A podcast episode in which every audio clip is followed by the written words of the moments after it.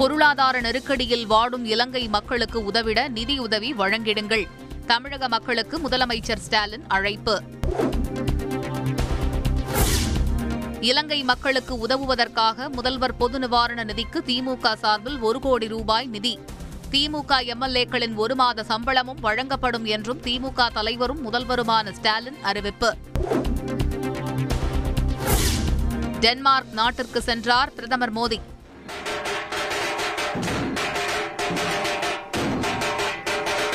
விமான நிலையத்தில் உற்சாக வரவேற்பு.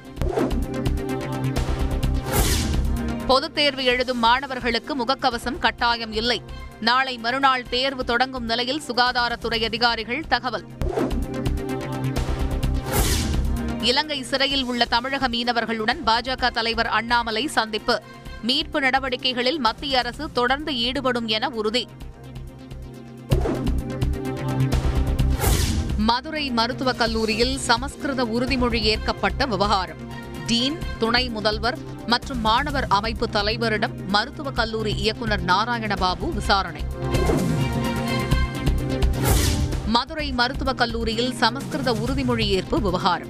அவசரத்தில் நடந்த தவறு என மருத்துவக் கல்வி இயக்குநர் நாராயணபாபு விளக்கம். ஒப்பந்த உறுதிமொழி விவகாரத்தில் காத்திருப்பு பட்டியலுக்கு மாற்றப்பட்ட டீனை மீண்டும் பணியமர்த்த வேண்டும். அதிமுக ஒருங்கிணைப்பாளர் பன்னீர்செல்வம் வலியுறுத்தல். ராமநாதபுரம் மருத்துவக் கல்லூரியில் சமஸ்கிருதத்தில் உறுதிமொழி எடுத்ததாக சர்ச்சை. மருத்துவக் கல்லூரி முதல்வர் விளக்கம்.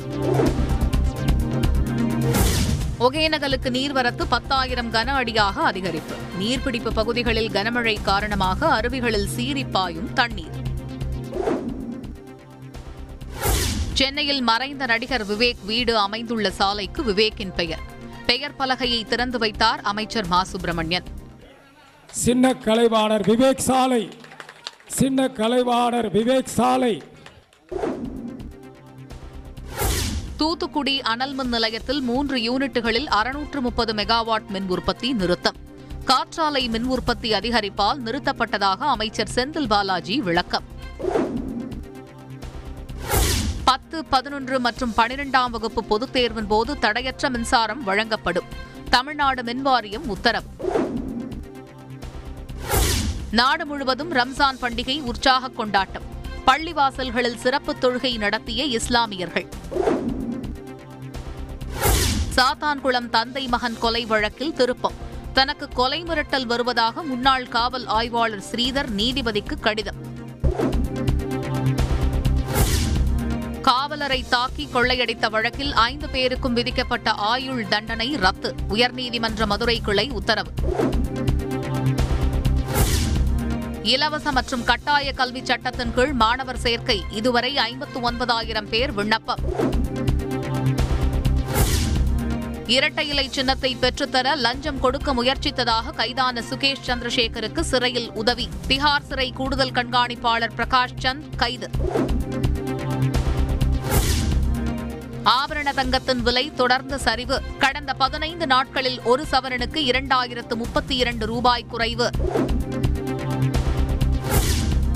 தயாரிப்பாளர் சங்கம் பெப்சி இடையேயான கருத்து வேறுபாடு குறித்து நாளை பேச்சுவார்த்தை. பெப்சி தலைவர் ஆர் கே செல்வமணி தகவல்.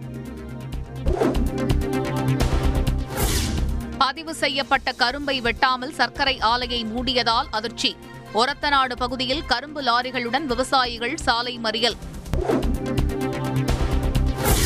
காவல் நிலையங்களில் இரவில் விசாரணை நடத்தக்கூடாது. அனைத்து மாவட்ட காவல்துறை உயரதிகாரிகளுக்கும் டிஜிபி உத்தரவு. சென்னையில் போதை மறுவாழ்வு மையத்தில் குடிபோதையில் சேர்க்கப்பட்ட நபர் சிறிது நேரத்திலேயே மரணம். உடலில் காயங்கள் இருந்ததால் சந்தேக மரணமாக வழக்கு பதிவு செய்து போலீசார் விசாரணை. இதுவரை நூற்று எண்பத்து ஒன்பது புள்ளி நான்கு ஒன்று கோடி பேருக்கு கொரோனா தடுப்பூசி. தொற்றில் இருந்து தொன்னூற்றி எட்டு புள்ளி ஏழு நான்கு சதவீதம் பேர் குணமடைந்துள்ளதாகவும் மத்திய அரசு தகவல். நாட்டில் வேலையின்மை விகிதம் ஏழு புள்ளி ஆறு பூஜ்ஜியம் சதவீதத்தில் இருந்து ஏழு புள்ளி எட்டு மூன்று சதவீதமாக உயர்வு. இந்திய பொருளாதார கண்காணிப்பு மையம் தகவல். உக்ரைன் மீதான போரை கைவிட்டு பேச்சுவார்த்தை மூலம் தீர்வு காண வேண்டும். இந்தியா டென்மார்க் கூட்டாக வேண்டுகோள். இலங்கை அதிபர் கோத்தபய ராஜபக்ஷ மற்றும் அரசுக்கு எதிராக நம்பிக்கையில்லா தீர்மானம். சபாநாயகரிடம் ஒப்படைத்தது எதிர்க்கட்சியான ஐக்கிய மக்கள் சக்தி.